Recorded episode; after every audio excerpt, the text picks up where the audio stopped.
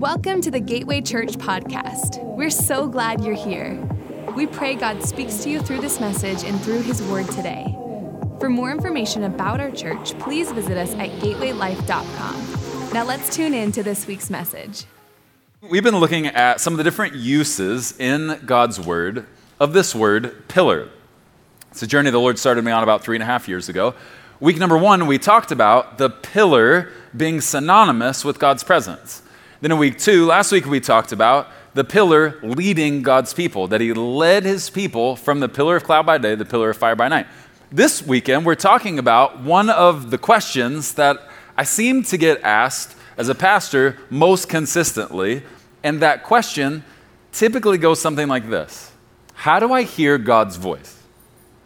If you've got a Bible, I want you to open up to Psalm 99, put a marker in 1 Kings 19. We'll get there about the middle of the message.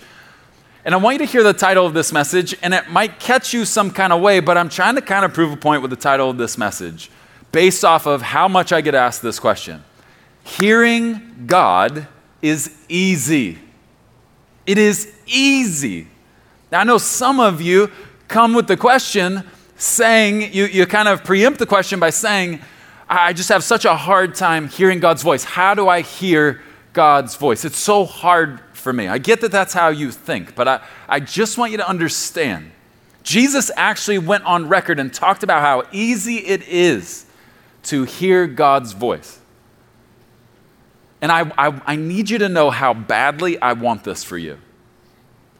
If you're a parent, your children need you to hear God's voice. If you're a spouse, your spouse needs you to hear God's voice. If you're a CEO, everyone you work with needs you to hear God's voice. If you're a child of God, all of the people who do not yet know Jesus in your life need you to hear God's voice. On behalf of everyone in your life, may I please appeal to you on their behalf. We need you to hear God's voice. And no matter what you think, hearing is easy. Let's connect pillar and, and God's voice. Psalm 99, verse 7 says, God spoke to Israel from the pillar. So here we see his voice coming from the pillar. So we see the word pillar in Scripture connected to God speaking. He's the God who speaks. And let me, at the very beginning of this message, give you a theological certainty. it, it is inarguable, not in my opinion, it is inarguable. It is a theological certainty here it is. Jesus went on record and he said this His sheep hear his voice. Let me show it to you.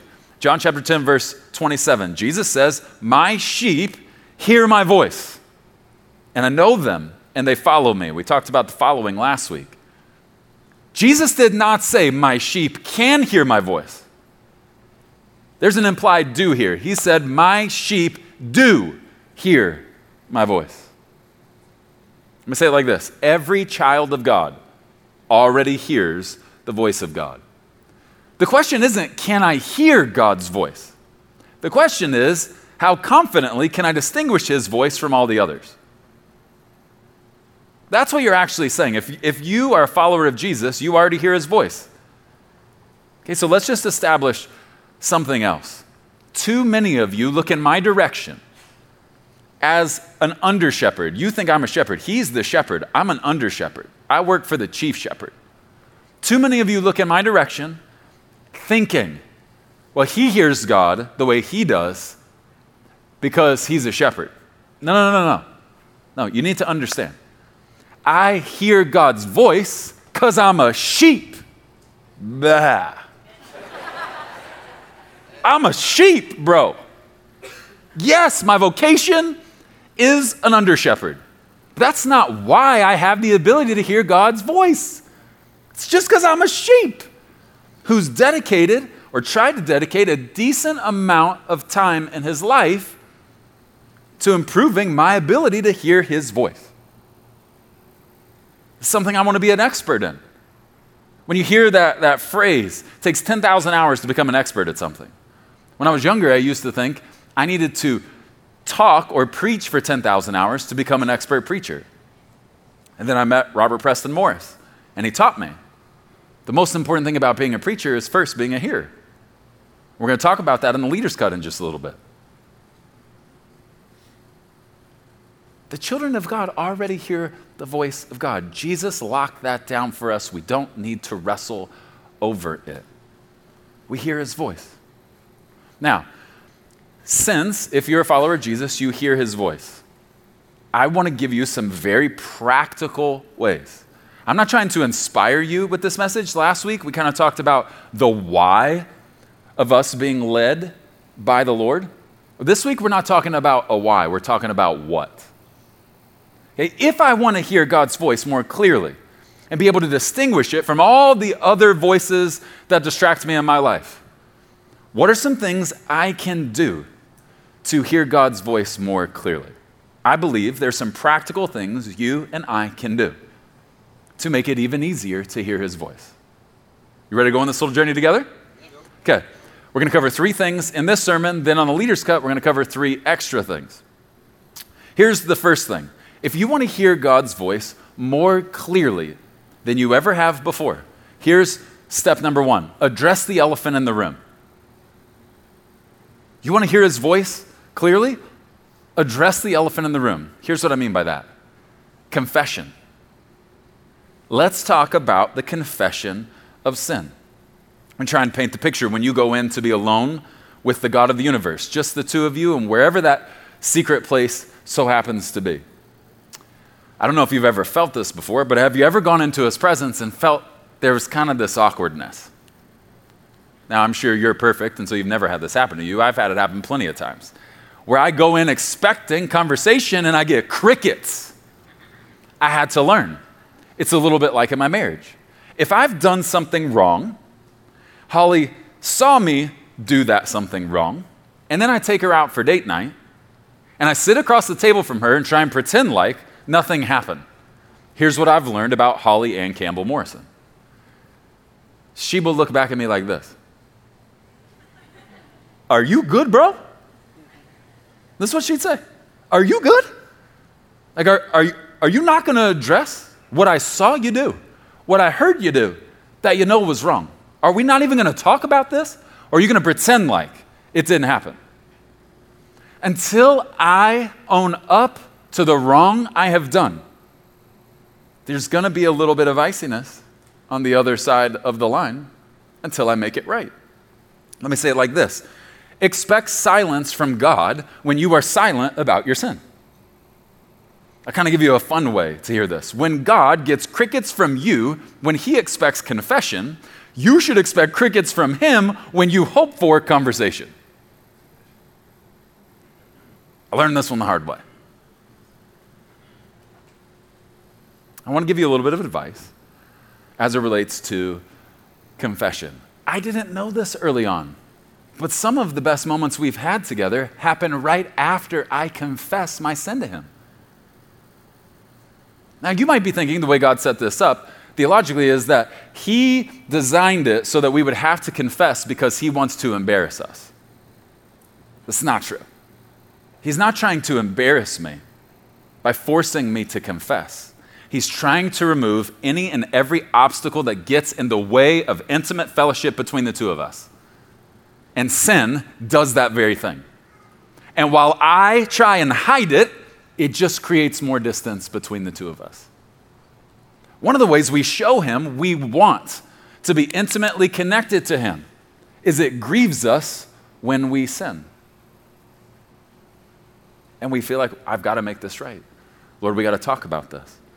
I want to give you some advice if you're going to go down this path. I know I'm jumping you into the deep end of the pool, starting with the confession of sin to create more intimacy in your relationship with God.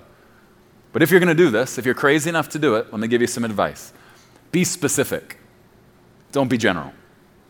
Don't be vague. Let me show you where I see this. Genesis chapter 3 verse 11. The first sin. Look at the questions God asks. Question number 1, God says, "Where are you?" Okay, I've already taught on this before. I don't think that was a locational question. God knows everything, and he is everywhere. But the second question, watch what he says in verse 11. He says to Adam, Have you eaten from the tree whose fruit I commanded you not to eat? Okay, that's specific. Question number three, verse 13, he says, What have you done? General, not specific. He's specific before he's general. But how many of us, when we've sinned and we know we need to confess to the Lord, how many of us go in general and vague first just to see how he responds, and then if we have to, we get specific? Let's just go back to date night. Let's talk about how that would go. Okay? How would it go over with my wife? If she saw that wrong thing that I did, she knows it was bad, and then I, I sit down with her and I say, Hey, listen, it feels like there's a little something between us right now. I just want to address the elephant in the room. If I did something you were hurt by, I just want you to know I'm sorry. Okay, you may not know my wife very well. That deserves a slap. If we both know, you know what I did was wrong and I know what I did was wrong, and yet I vaguely say to you in a condescending way, if something I did hurt you, I just want to apologize. If you were hurt by what I did, do you know how passive aggressive that is, by the way, if you ever talk like that? It's like saying to your spouse, if you're so weak that you were hurt by the wrong I did, I'm sorry, you're you. That's what you're actually saying. I'm holla at your boy. I'm just telling you.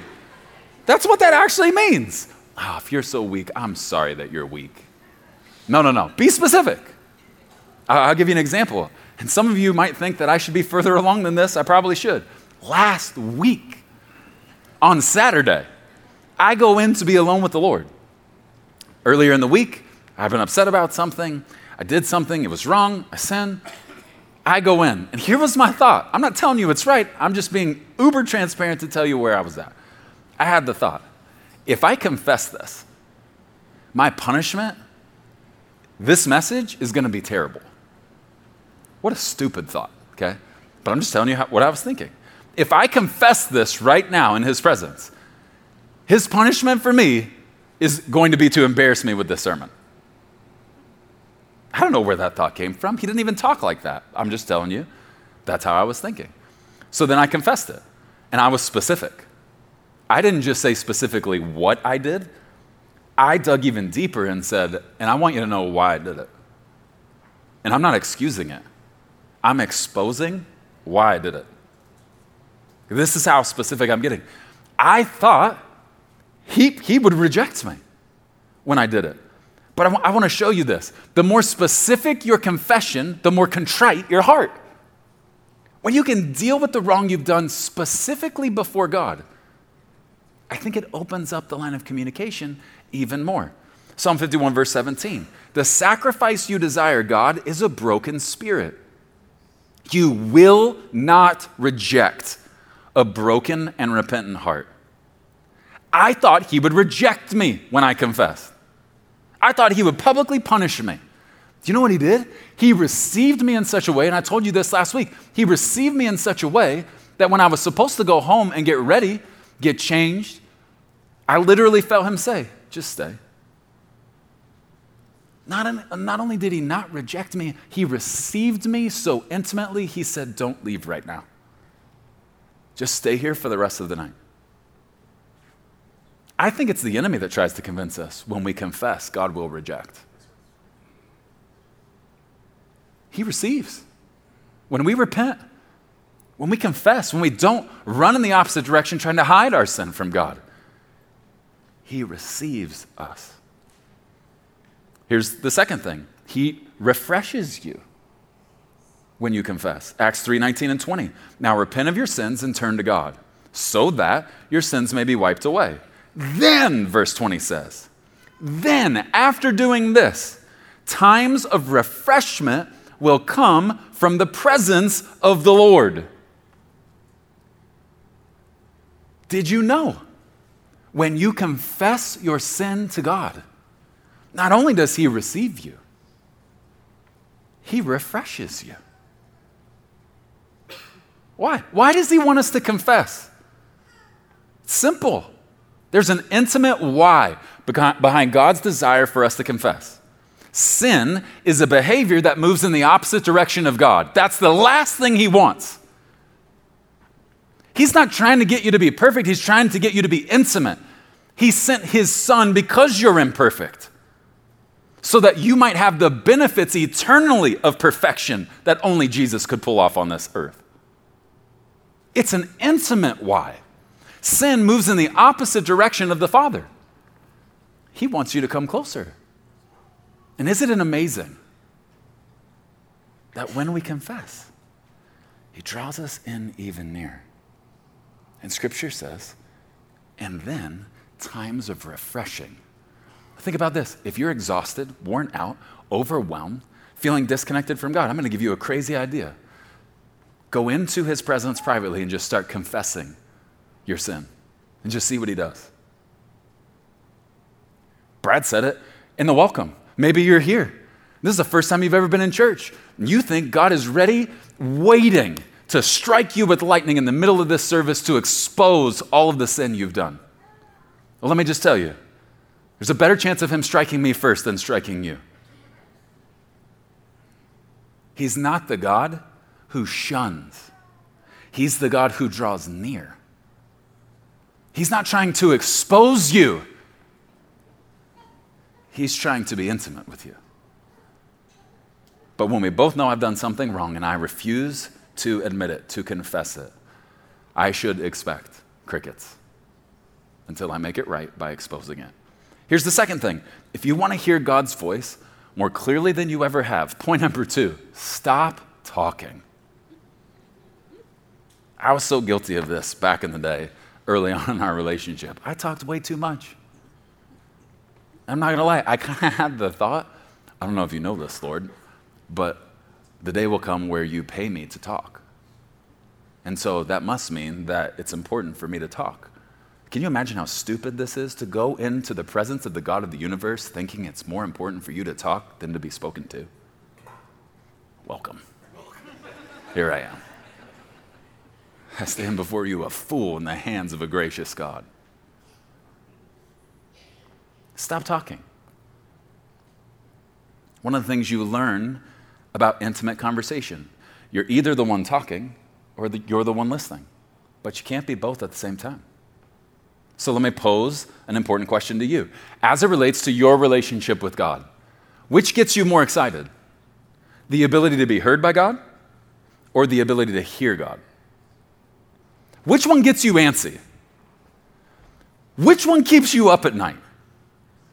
That the God of the universe hears you, or that the God of the universe loves to speak to you? Jesus taught this. Jesus actually taught when the disciples said, Teach us to pray. He actually teaches in Matthew 6, one of my favorite chapters in Scripture. He teaches us. He, he, here's my paraphrase He tells us to shut up. That might challenge some of you. I'll read it to you Matthew 6, verse 7. Jesus says, When you pray, don't babble on and on, Preston. Don't do it. You have a chance to hear from the God of the universe. It's okay to speak, but know when to be silent. Know when to stop talking. There's this funny moment in the book of Job. Job is on, he's on one, and he's just, he's upset with the Lord. He's just railing. And then in, in Job chapter 40, my paraphrase, God steps into this conversation and he goes, Okay, Cupcake, you want to talk? I got some questions for you. And the moment was clearly so holy. This is what Job does.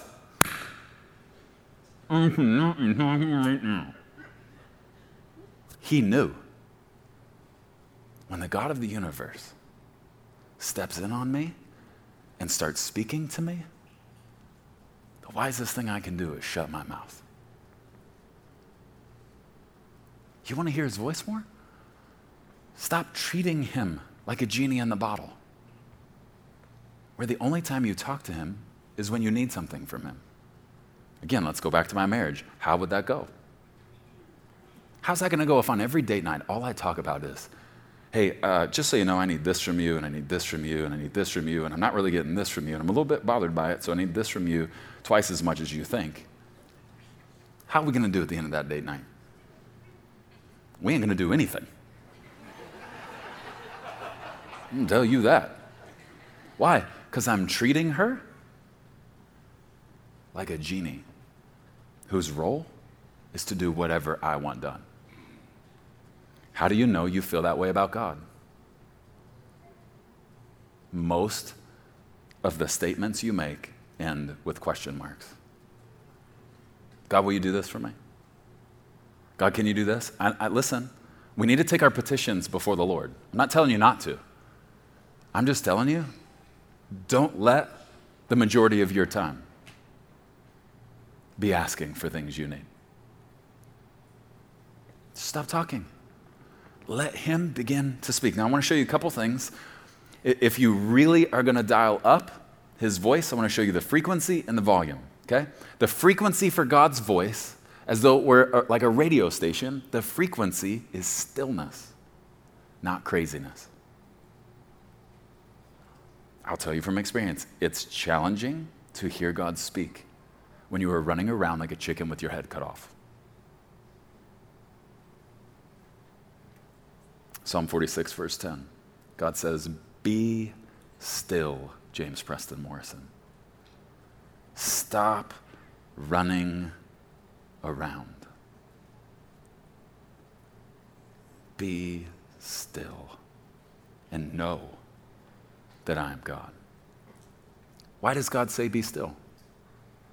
I think it's because it's difficult to see God move when you're so busy being on the move. So let me just challenge you with something. Take a look at your weekly calendar. Two buckets essential, non essential. Non negotiable, negotiable. Take a look at your calendar and let's see how much of the stuff you do is actually a necessity.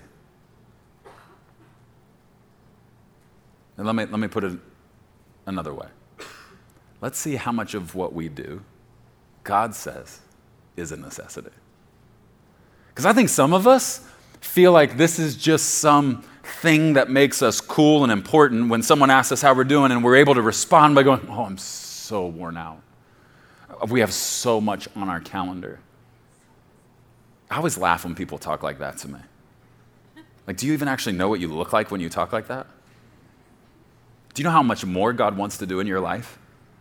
And you're letting me know that you're worn out by first grade when He's trying to take you to 12th grade? You probably shouldn't talk like that. I'm just telling you. Because I think if I sat down with you and said, okay, well, let's just take a look.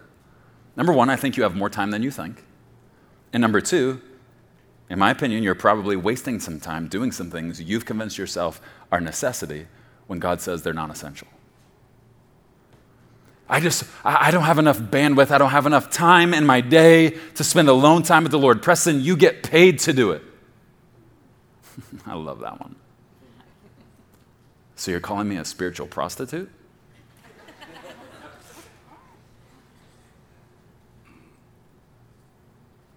Let me spin it another way.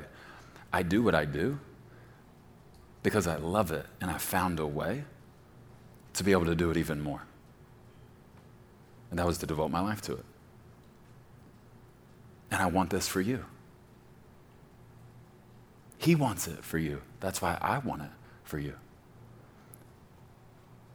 But you have to slow down and be still because the frequency of his voice is stillness, not craziness. Here's the second thing the volume of God's voice is a whisper more than a holler.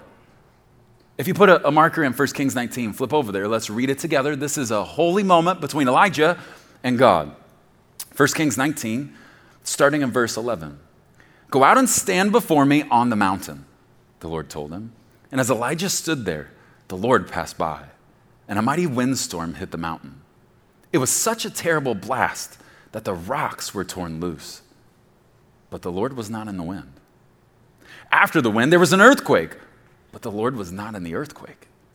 After the earthquake, there was a fire, but the Lord was not in the fire. And after the fire, there was the sound of a gentle whisper. When Elijah heard the whisper, he wrapped his face in his cloak and went out and stood at the entrance of the cave. Why? He knew God was in the whisper. If you're taking notes, this is my favorite one liner of this message. Why does God whisper more than he shouts? Because a whisper demands the hearer to be nearer. Some of y'all are so angry with God right now because you don't feel like He's shouting His will for your life. There's an intimate why behind His lack of shouting. When He whispers, the only way for you to hear is when your ear is near His mouth. He is wooing you because He wants to be closer to you. That's why I think we should look and go, it's actually amazing he doesn't shout peering over the balcony of heaven every time he speaks to us. He's the God who wants to be close. When my wife and I have pillow talk, we don't shout. I can whisper because in that moment, no one is closer to me than she is. Have you ever seen it as a compliment that God doesn't shout to you, but that He whispers? That's a divine compliment. Every time He whispers to you, He's sending the message Baby, come here. I want to be close to you. God will fill the void your stillness and silence creates with either movement or a message. Here's the third thing this, for me personally, I'm not saying this is the way, this is a way. For me, this is kind of a silver, silver bullet. This has, it's just seemed to, to work over the years in our relationship. If you want to hear God's voice more clearly, obsess over His word. And very quickly, I want to give you three things that will help you understand whether or not you're obsessing over His word. Number one, you value God's word. You know you obsess over God's word when you value God's word. Psalm 119, verse 72. Your instructions are more invaluable to me, God, than millions in gold and silver. This is speaking of the word. Verse 162 I rejoice in your word like one who discovers a great treasure.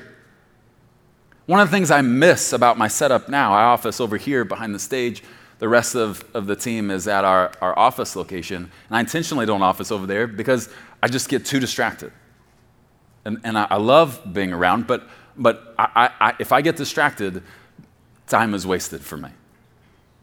And so I hole up in, in my cave that the Lord's allowed me to have. Okay? But, but here's the deal. Back in the day, when I used to office around everybody else, I would be alone, I'd be studying, and the Lord would reveal something to me, and I would dart out of my office and be like, you, Brooke will tell you this. I'd be like, you gotta hear this, you gotta hear this. I didn't even understand what I was doing in that moment. But I was sending a message to the Lord. Every time you talk to me, this is how I'm to behave. Like, are you kidding? When was the last time God spoke something to you? And you had to just go grab somebody and be like, I got to tell you what the creator of the universe just told me.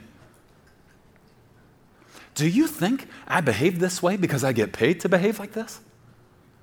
I'm a little boy obsessed with his daddy. And when my daddy speaks, something in me triggers and explodes, and I cannot control myself.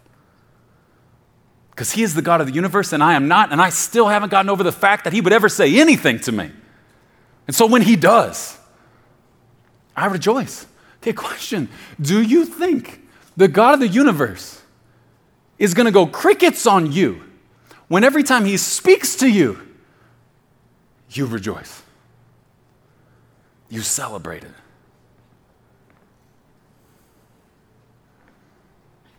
Every time he speaks to me, I feel like I won the lottery.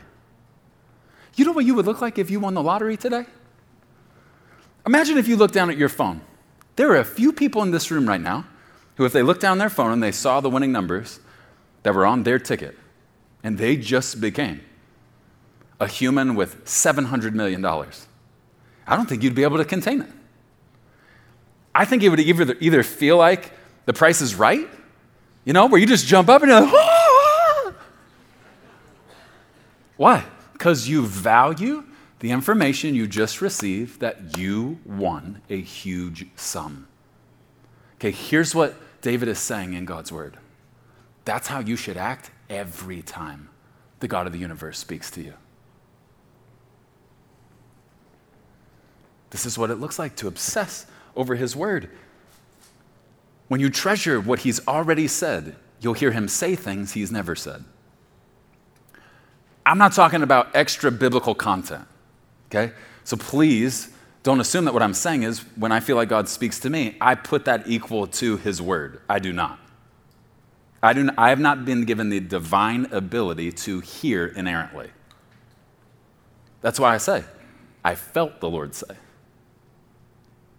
Because I'm acknowledging I could be wrong. I'm an imperfect human. My batting average is never going to be perfect. So I have to admit that. I'm a man in process. Having said that, while I'm not talking about extra biblical content, I am talking about extra intimate communication. When you prize what he's already said, don't be surprised when you keep hearing him say things you've never heard him say before. He's the perfect steward. He's looking for people who will treasure his word, and to those, he absolutely gives more of his word to them. Here's the second thing you know you're obsessed with God's word when you lean on God's word. Psalm 119, verse 143 As pressure and stress bear down on me, I find joy in pills. I find joy in booze. I find joy in sex with people I'm not married to. I find joy when pressure and stress are bearing down on me. I find joy in shopping using money I don't actually have. That is not what King David said. He said, When pressure and stress bear down on me, I have made the choice to find joy in your commands. I run to your book.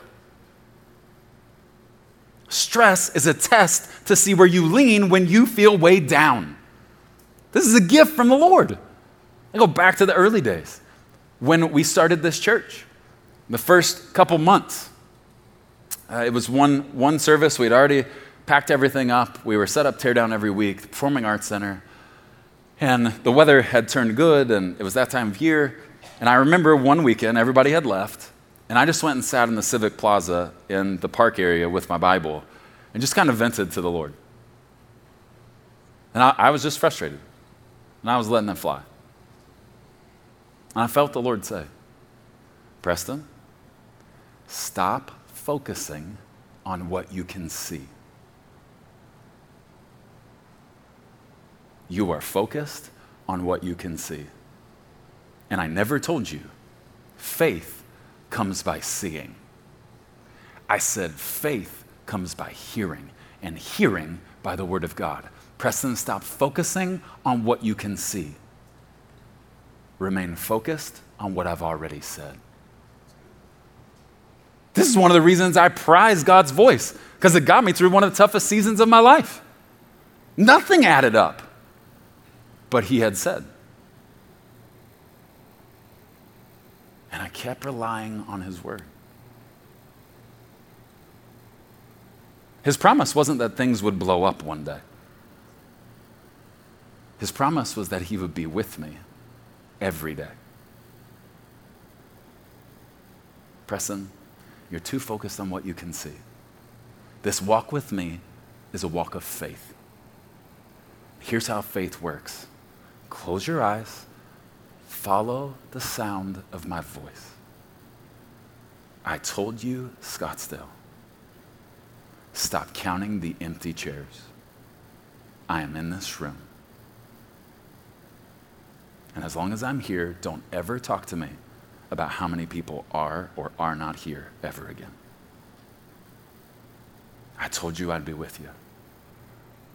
Okay, so when he speaks, I lock on. Like an eagle to a fish in the water, I am locked on, I'm not letting go. I want this for you. We could have called this message, You Have 0% Chance part two. Because if you don't hear God's voice, I do not like your odds.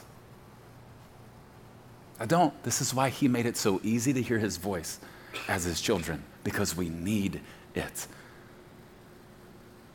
You know you're obsessed with His Word when you lean on it more than you lean on Fox News, more than you lean on what somebody is telling you on social media. David said, When pressure and stress bear down on me, I've chosen to go after His Word. Here's the third thing you know you're obsessed with God's Word when you memorize God's Word. Psalm 119, verse 11 I have hidden your word in my heart that I might not sin against you. Now, some of us see scripture memorization as something children do in children's church. Let me give you a different way to see this. The memorization of scripture is something lovers do, not just learners. Let me give you a different way to see scripture memorization. Memorization is the intimate act of remembering something important. Let me use an example. If you went up to my wife after the service and you said, How did Preston propose to you? Here's what I think would happen she would quote you the verses I quoted to her when I went down on one knee. Now, to my knowledge, I had never heard her quote those words before. To my knowledge, I don't think she had them memorized, those verses in Ruth, Ruth until I proposed to her. Why did she memorize those verses in Ruth? Because those verses represent, it's like a memorial stone that helps her remember a holy moment between me, her, and the God of the universe. This is scripture memorization at its best. When you're, I'm not saying there's something wrong with just rote memorization. What I'm saying is connect holy moments with the Lord to the verses He gave you in that moment. This is why you should always take your, your Bible into the presence of the Lord because you never know. He may say, Hey, open up here today. I'm not talking about blind scriptural roulette. I'm talking about when he says, in the middle of the night, he wakes me up and he says, 12:34 in the morning, Preston, get up, grab your Bible, go into the living room. I want you to tell you what the name of my church is going to be. Go to Hosea chapter 2. I'll never forget. Hosea chapter 2, verse 15. It was a holy moment between me and the Lord where he said, I will turn a valley of trouble into a gateway of hope. I wish I could tell you I knew of that verse before that moment. I did not. But I'll never forget it. Okay, I'm not trying to make you feel bad if you don't have any verses memorized. What I'm trying to say is make it more romantic than religious. Take verses as memorial stones that commemorate holy moments between you and God. You want to hear his voice? Memorize it. You think he's going to go crickets on somebody who is so obsessed with his voice that they memorize the words he has spoken?